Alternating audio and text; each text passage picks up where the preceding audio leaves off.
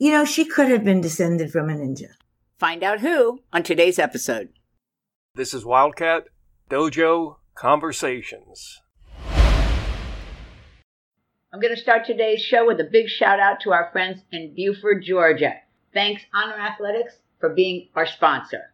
Landon, how can we get in touch with them? Well, Sensei Jackie, to order, call for personal service at 770-945-5150. You can also order all your karate needs and more online at honorathletics.com. And hey guys, don't forget to use the code Wildcat Dojo as you're checking out for your 10% discount. As always, thanks Honor Athletics. I second that emotion. I second it. Hi and welcome back. I'm Sensei Michelle, I'm Jackie. And I'm Landon. and today our guest is Derek. Hello. He's been on the show before, so you'll have to go back and find him as to which episode he was on. And uh, that'll give you a reason to search through some old episodes, right? Yes. Okay, so here's what's been new with me. Every time I go to edit, I hear myself say, I'm so excited about this episode. And I got tired of the word excited. So I went to this book called The Synonym Finder, which is like a thesaurus on steroids, mm-hmm. oh, Us. to look for another word. And I was really surprised to find that there were no adequate words for excited in the positive sense. There were plenty of great words for excited in the negative sense, like words like agitated. I thought that was really weird. Don't you guys think that's really weird? Yes, Us. Sensei. Oh, Definitely. Well, So I was thinking the listeners could tell me some other words for excited. well, speaking of how excited we are, we have some energizing news that we are now on Twitter at Wildcat Dojo. So if you have another word for exciting, which I bet you do, let us know on Twitter again at Wildcat Dojo. Hey, on top of Twitter, Sensei Jackie, tell them how they can get in touch with us if they like the old fashioned ways. Get how old fashioned is like on Facebook. How sad is that? yes. But if you like other social media, of course we have a presence there. And we are Wildcat Dojo at YouTube, Facebook, and our web page. And of course, we'd love to hear from you at any of those places. And I'm taking the really old stuff. The phone number to leave us a voice or a text is 954 350 1915. And the email is dojoconversations at AOL. So seriously, get in touch with us, guys. We'd love to hear from you, right? Yes, we would. Oh, yes. definitely. Okay, back to business. The exciting subject for today is ninjas. Ooh. And I really was. It's like I got so excited when I was reading about this. I was I wrote down here psyched about it. So we're going to jump right in. Derek, will you start us out? Uh, definitely. So the ninja were covert agents or mercenaries from feudal Japan. Did you guys know that another word for ninja is shinobi? Really? No, I didn't did know not that. know that. And on top of that, the ancient history site where I got the majority of my information added that they were specialized assassins, saboteurs, and secret agents that were highly trained. They were adept at disguise, deception, and attacking enemy strongholds. And that site says that they began in the 15th century. Now, it's true, all the different sites say different things, a little bit about time and so on and so forth. So, hey, this is a good place for you to tweet us with an argument. Us. Did I use the word right? Us. Perfect. Good job, Sensei. But when it comes to legends, and there are legends all over the place with ninjas, legend says that the art of ninjutsu began because of all of the infighting within the different land barons. Um, sort of like supply and demand from your economics class. Oh. oh. They were hired for their reconnaissance, for their spying, and assassinations, of course, as was necessary. Okay, well, can I tell you guys something cool? Sure. Us, definitely. There were both bands of ninjas and freelancers. To add even more cool info, the freelancers would be hired by some shogunates to infiltrate the bands, and these bands would create passwords and change them at random to find the infiltrators. When the password was yelled out, those that didn't stand would be called out as infiltrators. Wow. oh, wow. Sneaky. For some reason, we think of a of the 1500s or the 1600s or every hundreds, but our hundreds as being a simpler time. But that is like super strategic. It's kind of smart. Exactly. Yes. Well, over time, a lot of people have compared in their brains the samurai and the ninja. Don't you guys think? I definitely do. For sure. And I think the samurai have always been considered classier. Hmm. Again, don't you guys agree with that? Oh, yes. I can see that more of an honor bound person. I can see that. I kind of think that classification as the samurai as a better warrior than the ninja or a fancier warrior or a more Upper class. yeah warrior. I think that's kind of an unfair categorization. Yes. Us. I pulled Wow. that word off Mm. because each group became adept at what they needed. Ninja were good at subterfuge, ambush, trickery, and projectile weapons, which just saying projectile weapons is fun, Us. right? Yes. and of course, they both used swords. Another thing that the ninja and samurai had in common is that the fathers of the ninja family taught their children to, are you ready for this list? Nice. Ride horses, swim, handle weapons, jump moats. They were taught team acrobatics, how to conceal themselves, survival skills, topography, reading weather signs, explosives, how to tie knots, how to make poisons, how to destroy using fire, the art of escape, self medicine, and first aid. Excuse me? I know. and that's so in much. primary school. it's overwhelming, right? Us. And something to add is that the samurai and the ninjas also often work together, which is something very cool. And now that we've covered both, you can let us know what you think between commonalities between the samurai and the ninjas. So let us So know. what you're saying is in some instances the shogunates had the ninja and the samurai team up against yet a different party? Correct. Oh, Oh, cool. wow. I did not know that. But I'll tell you what I did know from what Sensei Jackie said, which is a kind of a modern take on it. Sensei Peg loved poisons. Master Collegian's wife, Sensei Peg, loved poisons. She ran a couple of classes on poisons for us over the years. You know, she could have been descended from a ninja. I don't want to open up that can of worms. Uh, okay, who's up? Is that you, Derek? Us. I found that this actually pretty cool. Uh, the weapons are just as varied and impressive as the list that they were taught. Uh, they did become adept at the same 18 weapons that the samurai used, and like samurai, their main weapon was a sword. They also called it a katana, although theirs was a little shorter and not as curved. A great little uh, snippet that I found was they u- used the tsuba as a step to gain height, and the cord of the sheath they used to pull the sword up after they scaled the wall. So, just in case people don't know, the tsuba is the guard between the blade and the handle, and that is a way cool fact. I could totally steal that fact and use it sometime. Us. Okay, so as we often like to do here, we're going to name some of the other weapons, and we're going to do it in a round robin. So, start me out, Landon. Well, I'm going to start off with shurikens or stars.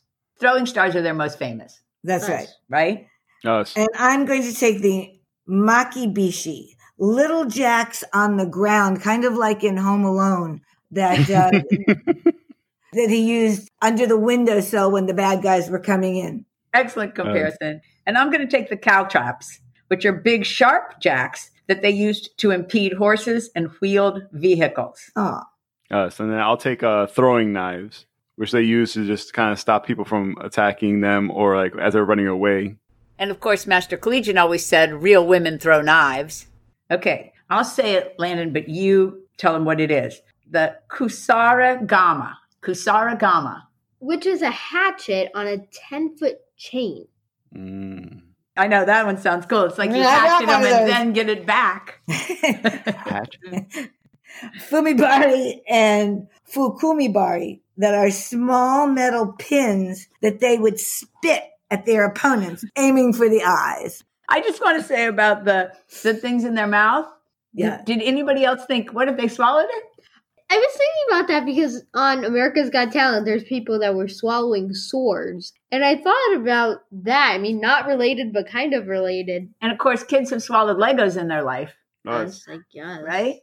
Right? And mothers always say, don't put that in your mouth, you're going to swallow it. But even though that one sounds really gross, it also sounds like a real surprise. Us. So Jackie just spit at us. Okay, I'll finish it up with the hand claws. Now, a couple of episodes ago, we did make reference to Wolverine. Is he or is he not your favorite X Men character? He's the only one I know. no, you know Storm. Oh, I like Storm. She's cool. Landon doesn't know any. How about you? Is is Wolverine one of your favorite characters?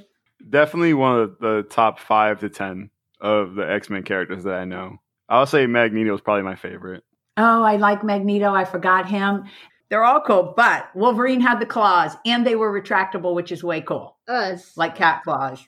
So Ninja did have hand claws, or that's what the history site told me. Us. All right, so we're going to move from weapons to clothing, are we not? Oh, I'm excited. Okay, Sensei, can I tell them about a weird clothing fact? Go for it. Before the 1800s, there was no description available of what the ninjas wore. Then, all we found in the records was just that ninjas dressed all in black. Wow. They wore tabi or soft sock like shoes where the big toe is separated from the rest of the toes. Some sources say there are stories of ninjas wearing chainmail and other armor or even types of camouflage. Camel before it was Hmm. cool. So, what do you think their camo looked like? I would have to think that they would adjust it to whatever city or environment they're in. Like they would probably send someone in to kind of get an idea, like a spy or someone to just gain intelligence of what's going on, and then adjust it to the environment there. That's a really good smart. point. And I don't think the camo was printed the way it is today. I think it was probably they wore either scarves or pieces of fabric that would make them look camouflaged. Hmm. Those are both really good points, aren't they? Yes. Now, I wonder if this is somewhat related. There's a norm of Japanese performance art where the color black represents invisibility. And I do wonder if that came down from the ninja. Probably. Oh, Which came first? The the invisibility symbolism in art because I don't know how far back that goes or the fact that ninja were known because they weren't known for that until the 1800s. us. I mean, they did it before that, but nobody knew what they were wearing. Moving on from the clothing, remember from other podcasts how the Edo period made work scarce for warriors, and that brought the need for styles to develop so that the skills wouldn't be lost. You guys remember that? I do. Us. I remember that. The ninjas were no exception. After centuries of secretive training, the ninjutsu style developed. Us, and that was around the same time as uh, 18 other art forms. Some of those include kendo, archery, and judo, jujitsu, horsemanship, and swimming. I find it interesting that they thought of swimming as an art form. Us. right? I mean, we just take swimming for granted because we're South Floridians. It's true. You grow up in South Florida, you learn to swim. Us. That's right. But in other parts of the country, you don't. And if a ninja got to a creek, he certainly would have had to know how to swim to get across it. You couldn't just. I don't know why I'm laughing at the visual of a ninja getting to a creek as opposed to a river or an ocean. Us. Just, Okay, Sensei Sorry. Jackie has a cool fact. I believe. All right. It's just that in uh, ninjutsu, the whole idea was to use orthodox weapons in unorthodox ways. that sentence is just fascinating. Thank you. Ah. Yeah, because like even the way they used their sword to climb the wall. Right. Us. That's an example of it. Okay, continuing on with the schools. With the organization of the schools, they also made manuals. And the most famous manual is one called Bansen Shukai. It was distributed about 1676, which was in the Edo period, Yes. By Fujibayashi Samuji. And the two most famous schools at that time were the Iga and the Koga schools. I recently read that both of those schools still exist today. Wow. Wow. And switching gears now, most sites say the legends of the feats are half truth and half legend. But what was true was that the feudal lords would create safety in their castles by making creaky floorboards, confusing layouts, revolving walls, and trapdoors. They were honestly pretty smart. Oh, so every time we read a fact, I'm like, ooh, that's my favorite. No, wait, ooh, that's my favorite. Right. Like, I love the weapons. I mean, I, I think making your house hard to break into, that's a cool Yes. fact, right? Yes. Us. Okay, continuing on with the legends or fact theme. These facts haven't been verified, but they're so cool that we decided we're sharing them anyway. And let's do this in a round robin. Derek, you want to start me out? Definitely. All right. So they never appeared in public without a disguise. They concealed their name and all personal information and techniques through death. They were excellent escape artists. They used fog, smoke screens, and darkness for disguise. And lastly, because of these outstanding feats, ninjutsu is sometimes known as the art of invisibility. And there is one last gross fact. Who's going to take it? I'll take it. In feudal times, if they were caught, warlords would boil them, the ninjutsu, alive or skin them. That is like seriously gross. Ugh. Us. Yep. I'm shivering thinking about it. Let's jump forward to more modern times. You got me here, Jack? I do. Did you know that there are many ninja museums? One of note is the Iga Ueno. It's in the Mie Prefecture, and that is housed at the ancestral home of a ninja warrior. And did you know that there are tons of movies about ninjas? I have three cool ones. From 1981, Enter the Ninja. From, Oh, I love that movie. from 1987, Ninja Death Squad. And from 2013, Ninja 2. Yeah. Hmm. I didn't know that there was a Ninja movie One. called Ninja. We're going to have to look into those last ones, aren't we, Derek? Us. I saw the first one and I liked it a lot, but the rest of them I've, I've never even heard of. I saw the first one and I liked it a lot too. Yes. Okay, let's finish up with some stories about real ninja. You going to start me out again, Derek? You're my starter today. Who knew? Follow the leader, leader, leader, follow the leader. Us. Okay, here we go. All right. Ishikawa Goemon was born in 1558 and died in 1594. Legend says he was a Robin Hood type outlaw who was boiled alive after an attempt to kill a warlord in the Sengoku period between 1467 to 1615. Modern cultures and legends have built his ninja skills into superhuman feats. That was a good one. Us. Okay, then there's Mochizuki Chiyome, a noblewoman and poet in the 1500s who created an all female group of ninja agents known as Kunoichi. They served the Takeda clan, which is an example of a double agent, right? Yes. Mm. Nice. She was a noblewoman. I, I believe, if I remember from where I read about her, her husband died. Oh, Right. Her shogunate asked her to become a double agent and therefore create this band of ninja women. But again, they don't know 100% how true all this is. I got this from Wikipedia, and even they say that this may not be completely factual because the sources aren't academic. But still, it's very fun to think of it, isn't it? Oh, yes. Us. Us. Okay, now this last one by Landon is long, but it's also probably the coolest. Us. This is the story of Fuma Kotaro from a site called JapanInfo.com. His legend name was Demon of the Wind and Master of the Flame. He was the self proclaimed head of the Fuma clan. They were different from the Iga and Koga clan in that instead of specializing in sabotage and spying, they specialized in guerrilla tactics, using a small band with tricky strategies against a larger, less mobile army. So that's what guerrilla warfare is, right? Yes. Okay, cool. Thanks for telling me. Kotaro was the fifth Fuma lord, and they all went by the name Fuma Kotaro. Legends abound. For example, they say that he was huge because his parents were a human and an Oni. An Oni is a legendary ogre or troll that is huge and muscular. His original name was Kazama, and he led a special force of the Fuma clan called the 200 Rappa. Rappa means battle interrupter. Interesting, huh? I like that part. The Fuma clan was divided by skill set. They had fighters, burglars, thieves, and pirates.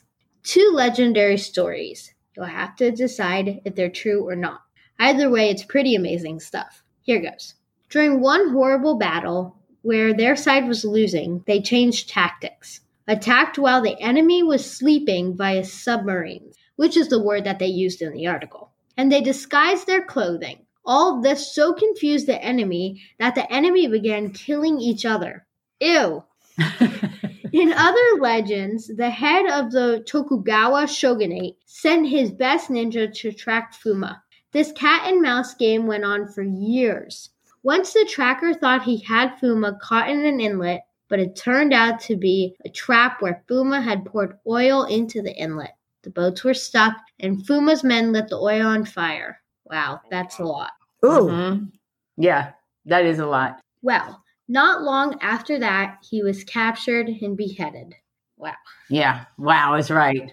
But he wasn't boiled alive. As far as we You can know, look Well, at the here he was after he was beheaded, what difference does it make? That's true. You make a good point. Right. I guess that's the note we're going to end the Ninja podcast on. That's- How they died? Yuck. All right. We're going to close out today with saying if you are someone who would like to become one of our sponsors, I personally would just be over the moon with appreciation. Any small business, any small entity, we would love to take you on. We're very easy to work with. Hey, they can tweet us That's- and let us know, or you can private message me in any of the ways you want. That would be perfect. And Derek, it was fun having you here today. Uh, it's always a pleasure, Sensei. Thank you. And with that, we're going to close it out. Good night. Good night, everybody. See you guys next week. Thanks for being here. Hope you join us again next week on Wildcat Dojo Conversations.